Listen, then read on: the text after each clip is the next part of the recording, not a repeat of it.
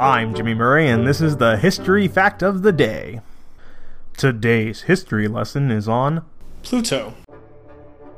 On this day in history, Pluto was discovered as a planet. Pluto, which has a minor planet designation of 134340, Pluto is an icy dwarf planet in the Kuiper Belt, a ring of bodies beyond the orbit of Neptune. It was first and the largest Kuiper Belt object to ever be discovered.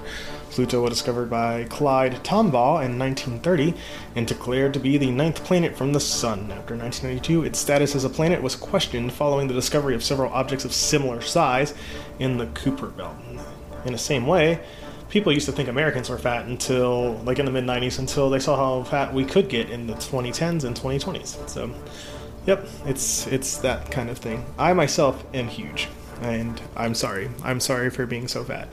In 2005, Eris, a dwarf planet in the scattered disk, which is 27% more massive than Pluto, was discovered. This led to the International Astronomical Union (IAU) to define the term planet formally in 2006 during their 26th General Assembly. That definition excluded Pluto and reclassified it as a dwarf planet. I'm Jimmy Murray. Thanks for listening to History Facts on the Kid Friendly Network. Music is by Kevin MacLeod. Executive producer Chris Krimitsos.